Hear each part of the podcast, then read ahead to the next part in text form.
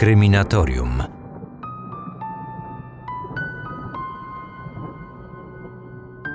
W roku 1986 bestialskie morderstwo młodej pielęgniarki z Sydney zostało uznane przez media za jedną z najbrutalniejszych i najstraszniejszych zbrodni w historii Australii.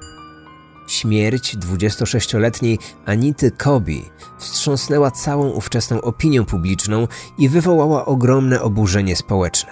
Pojawiły się nawet głosy o konieczności przywrócenia w tym kraju kary śmierci, bo tylko taki wyrok, zdaniem ludzi, byłby sprawiedliwy dla tych bezlitosnych zabójców. Ja nazywam się Marcin Myszka, a to cotygodniowy program Kryminatorium. Zapraszam do odsłuchania nowej historii. Otwieramy akta tajemnic. Anita mieszkała z rodzicami i młodszą siostrą w skromnym domu w Blacktown na przedmieściach Sydney. Kilka lat wcześniej z powodzeniem rozpoczęła karierę modelki. Mając 20 lat wygrała lokalny konkurs piękności i przez to stała się sławna i rozpoznawalna wśród mieszkańców swojej dzielnicy. Wróżono jej wielką karierę w modelingu. Ona sama wolała jednak żyć z dala od blasku fleszy. Po skończeniu liceum poszła w ślady swojej mamy i została pielęgniarką w szpitalu. Praca okazała się dla niej spełnieniem marzeń. I to nie tylko tych zawodowych. W szpitalu poznała starszego od niej o trzy lata pielęgniarza, Johna Kobiego. Rodzice Anity, Gary i Grace Lynchowie od razu go polubili, więc gdy w roku 82 para wzięła ślub, uznali, że ich córka dokonała wyboru najlepszego z możliwych.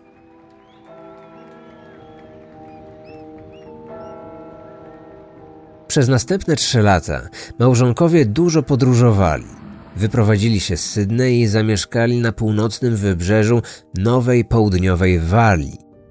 Ku zaskoczeniu wszystkich, państwo Kobi w roku 85 bez żadnych zapowiedzi powróciło do Blacktown. Ich małżeństwo już wtedy praktycznie nie istniało i nikt nie wiedział dlaczego. Zarówno Anita, jak i John nigdy nie wyjawili nikomu powodu, z jakiego zdecydowali się na separację. Anita wróciła nie tylko do domu rodziców, ale i do dawnej pracy w szpitalu w Sydney, gdzie przejęto ją z otwartymi ramionami. Całkowicie poświęciła się swojej pracy. Często zgłaszała się na dodatkowe dyżury. Kontakty towarzyskie utrzymywała wyłącznie ze swoimi znajomymi z oddziału. Spotykała się z nimi na kolacji w przyszpitalnej restauracji. Tak też było w niedzielę 2 lutego 86 roku. Około 17 Anita i dwie inne pielęgniarki spotkały się razem na wczesnej kolacji. Kobiety wypiły trochę wina, poplotkowały, być może ponarzekały też na swoją pracę. Około 21 jedna z kobiet podwiozła Anitę na dworzec główny. Zanim 26-latka ruszyła w stronę peronu, skąd pociągiem zamierzała wrócić do Blacktown, przyjaciółka zaproponowała jej nocleg u siebie. Anita odmówiła, pożegnała się i odeszła. Godzinę później Gary Lynch czekał w swoim domu na telefon od córki. Zawsze, gdy wracała wieczornym pociągiem, dzwoniła do niego, a on od razu wsiadał w samochód i jechał ją odebrać z dworca. Tym razem jednak telefon milczał. To go bardzo zmartwiło. Znał specyfikę pracy swojej córki i wiedział, że często musiała zostać w szpitalu po dyżurze, zwłaszcza w weekendy, kiedy wypadków i urazów było znacznie więcej niż w inne dni tygodnia. Jeśli Anita nie wróciła do domu ostatnim pociągiem, oznaczało to, że nocowała u swoich przyjaciółek. Pierwszy raz Gary zaniepokoił się przed południem następnego dnia. Pracownica szpitala zadzwoniła z pytaniem, dlaczego Anita nie pojawiła się w pracy. Zaniepokojony zaczął dzwonić do wszystkich osób, które jego zdaniem mogły coś wiedzieć. Niestety, nikt tego dnia nie widział Anity. Późnym popołudniem państwo Lynch udali się na posterunek policji w Blacktown, gdzie zgłosili zaginięcie córki. Rozpoczęły się poszukiwania, w których udział wzięło kilkaset osób z sąsiedztwa. Policja sprawdziła każdy szpital i rozmawiała z każdym, kto znał Anitę. Opublikowano też rysopis zaginionej. Poszukujemy 26-letniej kobiety. Wzrost 175 cm, szczupła budowa ciała, oczy piwne, włosy czarne, falowane, oliwkowa cera. Ostatni raz była widziana w niedzielę 2 lutego w okolicach dworca centralnego w Sydney. Ubrana była w niebieskie spodnie jeansowe i białą koszulkę na ramionczkach.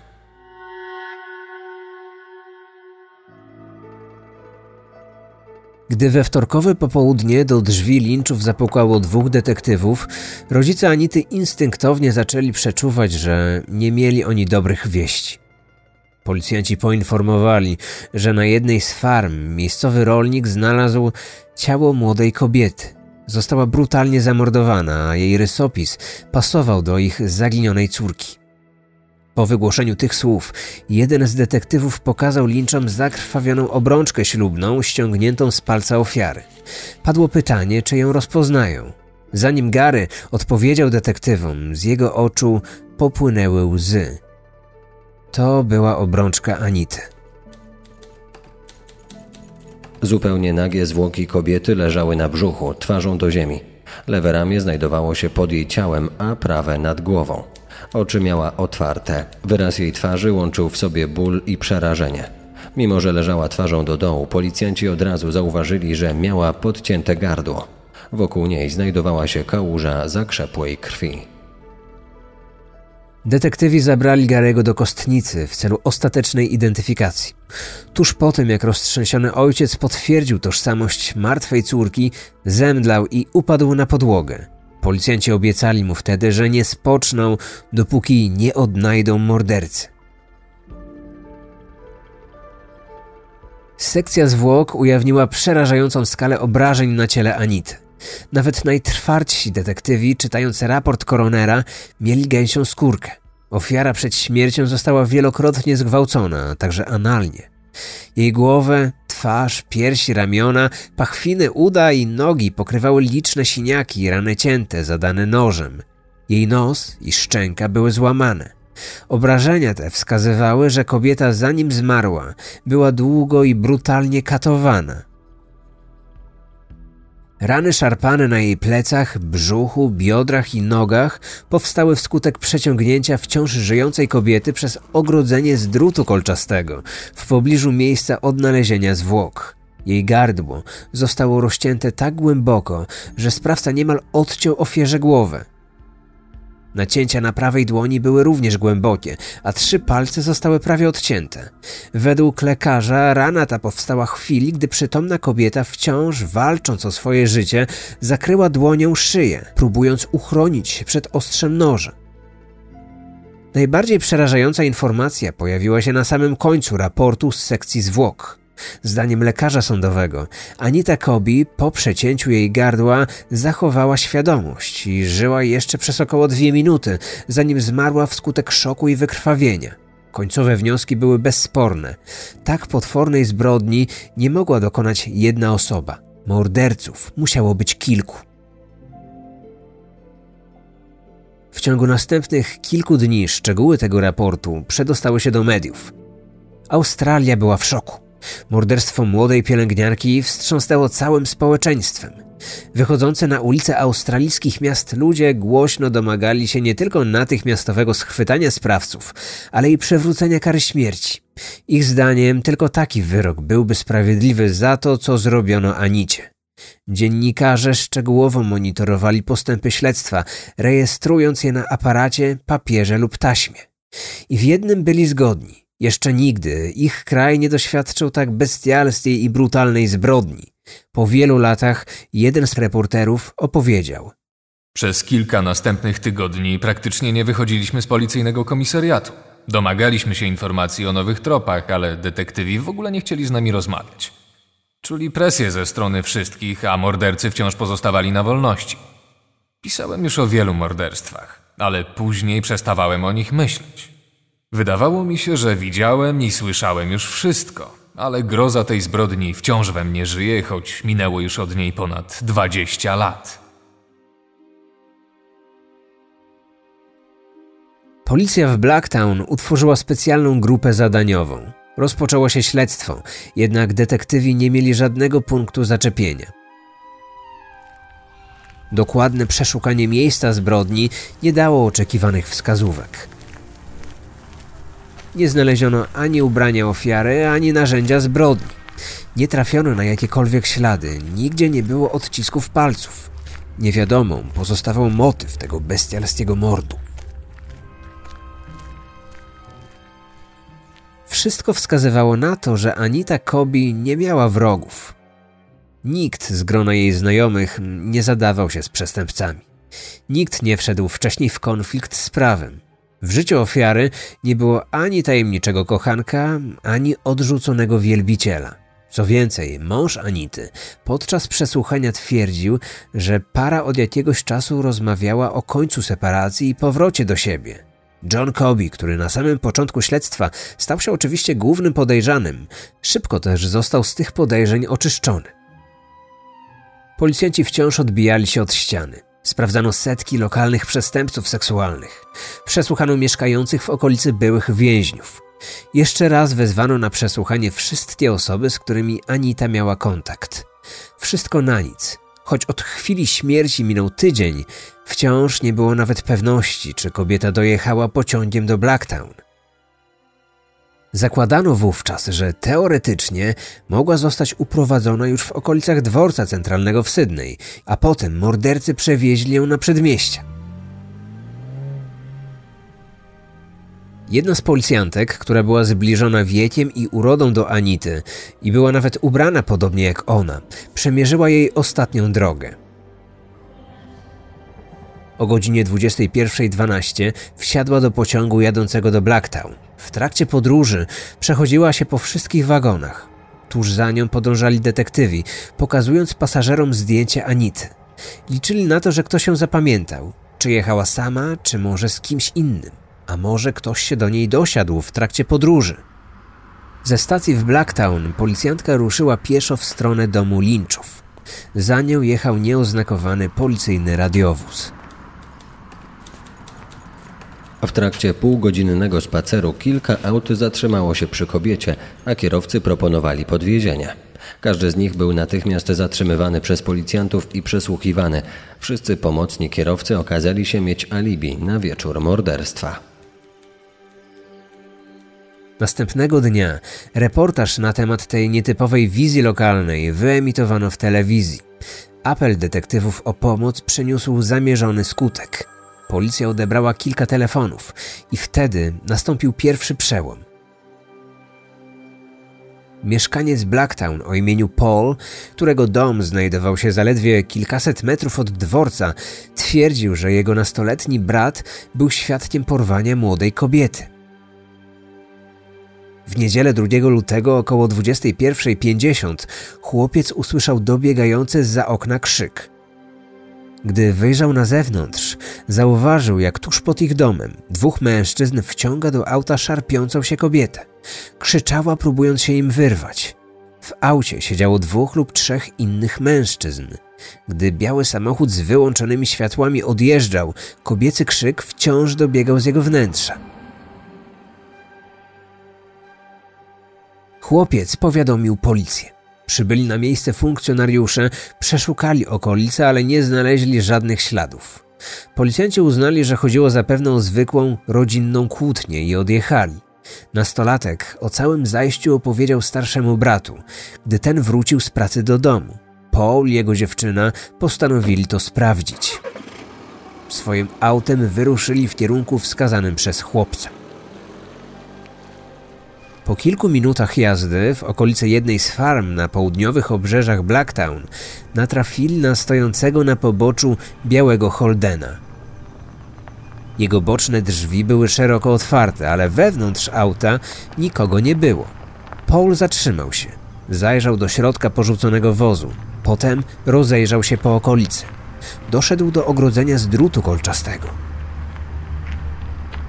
Nie zauważył jednak niczego podejrzanego, więc para pojechała dalej. Oboje nie mieli wówczas pojęcia, że kilkadziesiąt minut wcześniej, przed ogrodzeniem z drutu kolczastego, przy którym stał Paul, przeciągnięta została Anita. W chwili, gdy bezskutecznie próbował on dojrzeć coś w panujących ciemnościach, kilkaset metrów dalej, 26-letnia pielęgniarka walczyła o życie. Dla detektywów był to ważny ślad. Ramy czasowe opisanego wydarzenia pokrywały się z policyjnymi ustaleniami. Potwierdzał je też eksperyment z udziałem policjantki. Dokładnie o godzinie 21.50 funkcjonariuszka doszła z dworca do miejsca, skąd według świadka uprowadzono kobietę. Detektywi przyjęli, że tą porwaną kobietą musiała być właśnie Anita. Rząd Nowej Południowej Walii wyznaczył nagrodę w wysokości 50 tysięcy dolarów za pomoc w schwytaniu morderców.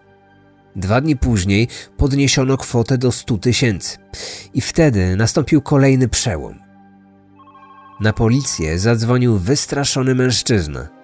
Bardzo dużo ryzykuję dzwoniąc do was, ale nie mogę już dłużej zwlekać, bo sprawa jest zbyt poważna. Kontaktuję się z wami w imieniu swoim oraz czterech innych osób, które posiadają informacje o mordercach, których szukacie. Osoby te są jednak zbyt przerażone, aby zgłosić się na policję osobiście. Wszyscy boimy się późniejszej zemsty tych bandytów. Informator zgodził się spotkać z detektywami. Twierdził, że domyśla się, kim są mordercy, a te przypuszczenia podzielają jego przyjaciele. Wskazani przez niego mężczyźni kilka dni przed zabójstwem ukradli białego Holdena. Byli znani ze skrajnej przemocy i brutalności. Opisywanej grupie przewodził 18-letni John Travers, sąsiad informatora. W noc, kiedy zginęła Anita, Travers spotkał się w swoim domu z czterema innymi mężczyznami. Byli kompletnie pijani. Świadek widział przez okno, jak w dużej beczce spalili kilka ubrań oraz coś, co mogło być damską torebką.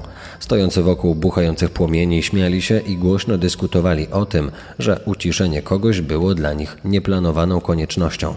Gdy mężczyzna obejrzał w telewizji reportaż o zamordowaniu Anity Kobi, skojarzył ten fakt z bandą, której przewodził jego 18-letni sąsiad.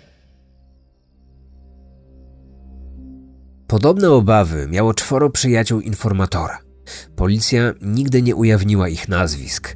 Nie podano też, w jaki sposób osoby te powiązały gang Traversa z morderstwem Anity.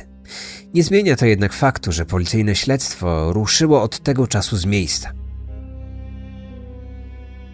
Szybko ustalono, że oprócz Traversa do gangu z Blacktown należy Michael Murdoch oraz trzech braci Murphy, Michael, Gary i Les.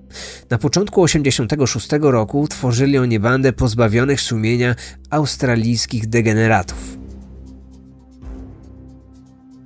Działali głównie w Blacktown, robotniczym przedmieściu Sydney. Pomiędzy kolejnymi aresztowaniami i odsiadkami okradali ludzi albo napadali na bezbronne młode kobiety. Policjanci postanowili bacznie się im przyjrzeć oraz prześwietlić ich przeszłość.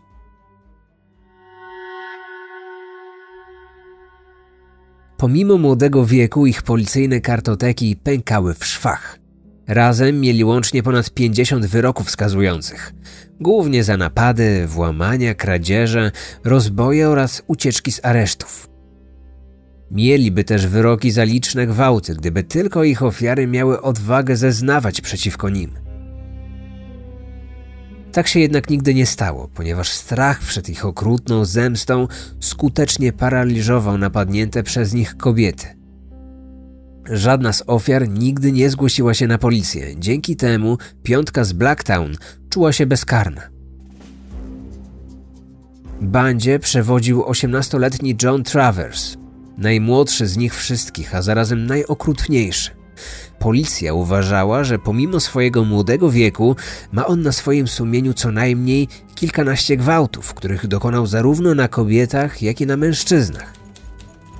Do poprawczaka po raz pierwszy trafił w wieku 12 lat, gdy aresztowano go za posiadanie marihuany. Dwa lata później był już alkoholikiem.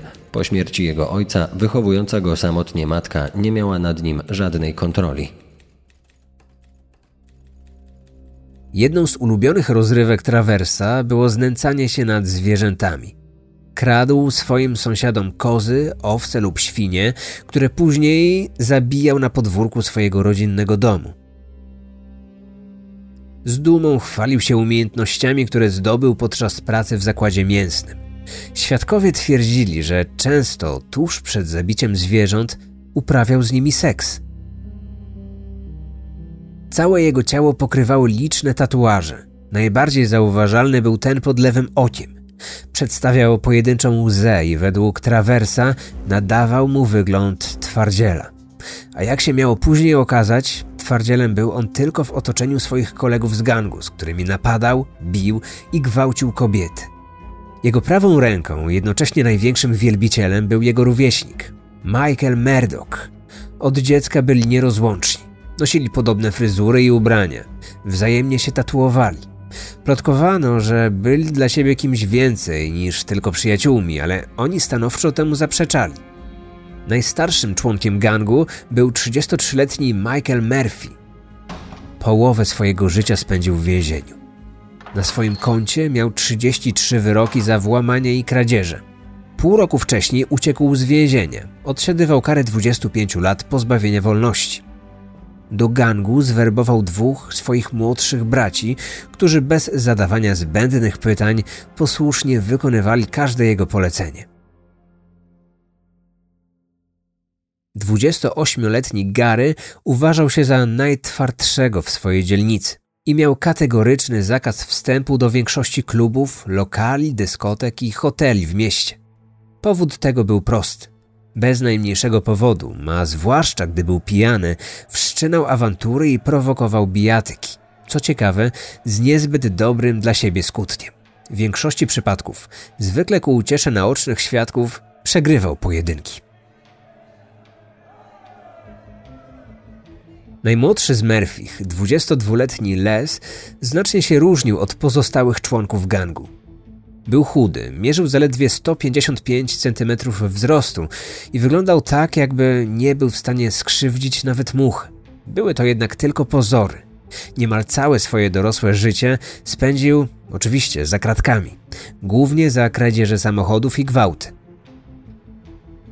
Bardzo zżyci ze sobą bracia Murphy więcej czasu spędzali razem w więzieniu niż poza nim. Jednak ten początek 86 roku był jednym z nielicznych okresów, kiedy cała piątka spotkała się ze sobą na wolności. Nie znali dnia ani godziny, kiedy ponownie zostaną rozdzieleni przez australijski wymiar sprawiedliwości, a to było tylko kwestią czasu.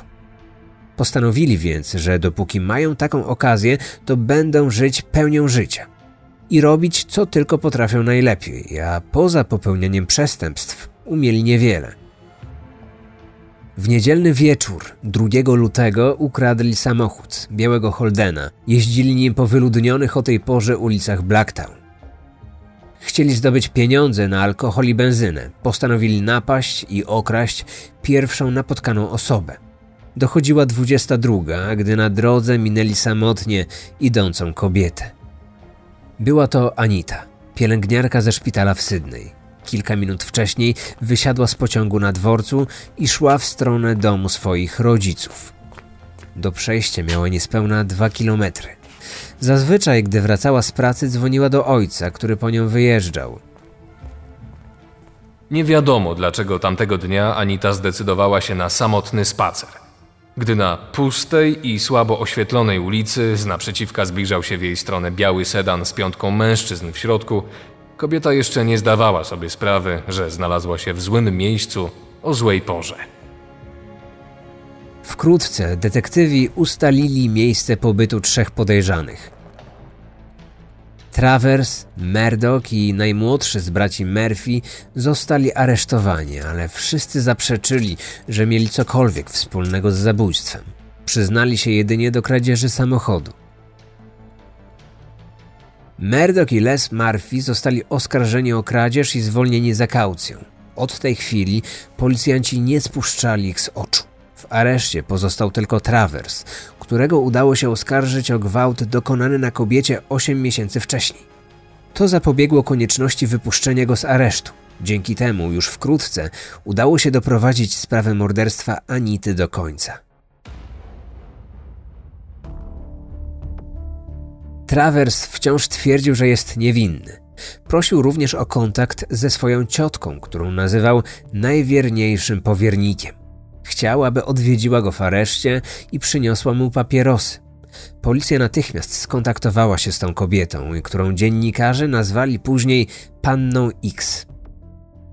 Jeszcze zanim funkcjonariusze zadali jej pierwsze pytanie, panna X z przerażeniem w oczach opowiedziała im o przeszłości swojego bratanka. Policjanci usłyszeli o jego licznych gwałtach, za które nigdy nie poniósł kary, o znęcaniu się nad zwierzętami, o kradzieżach i napadach na kobiety.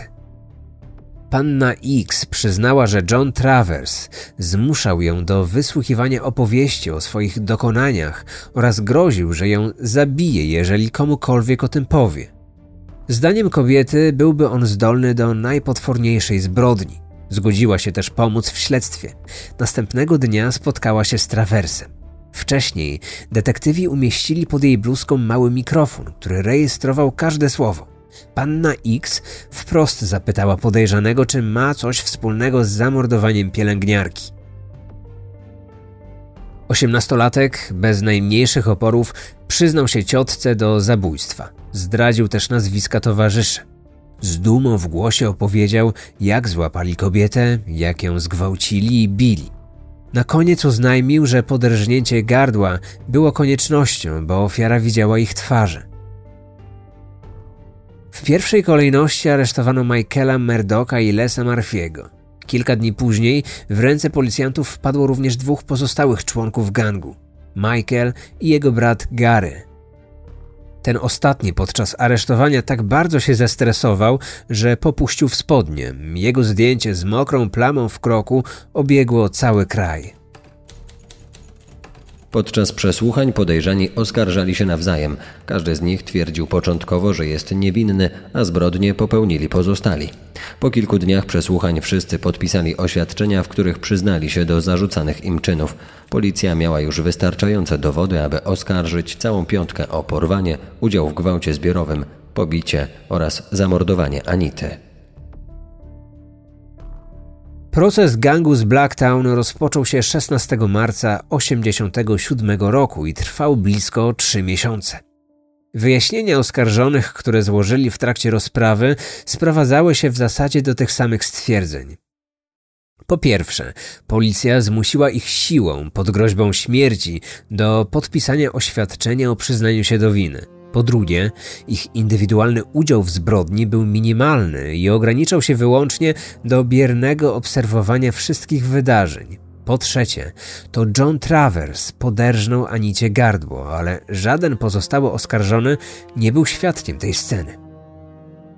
Tylko osiemnastoletni przywódca przyznał się do wszystkiego i ze szczegółami opisał każdą minutę tej rzezi, jakiej doświadczyła Anita. Początkowo zamierzali ją jedynie okraść, ale gdy zobaczyli, jak piękną jest kobietą, nie mogli już się powstrzymać.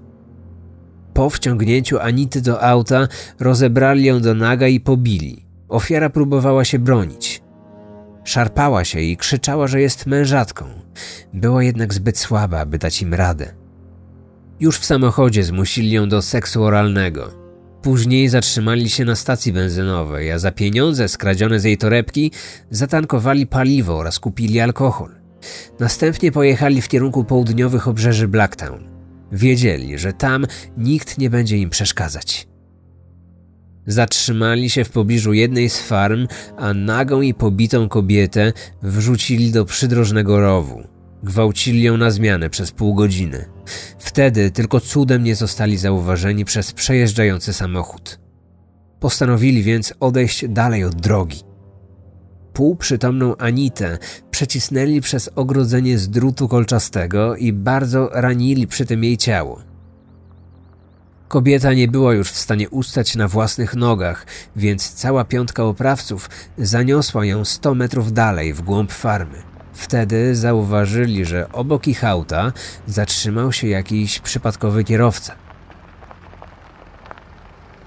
Był nim Paul, który o porwaniu młodej kobiety dowiedział się od swojego młodszego brata.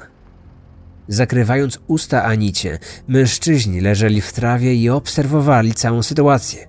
Gdy Paul odjechał, wznowili przerwaną rzeź. Skończyli po godzinie, po czym wrócili do samochodów, zostawiając na pastwę losów wciąż żyjącą Anitę.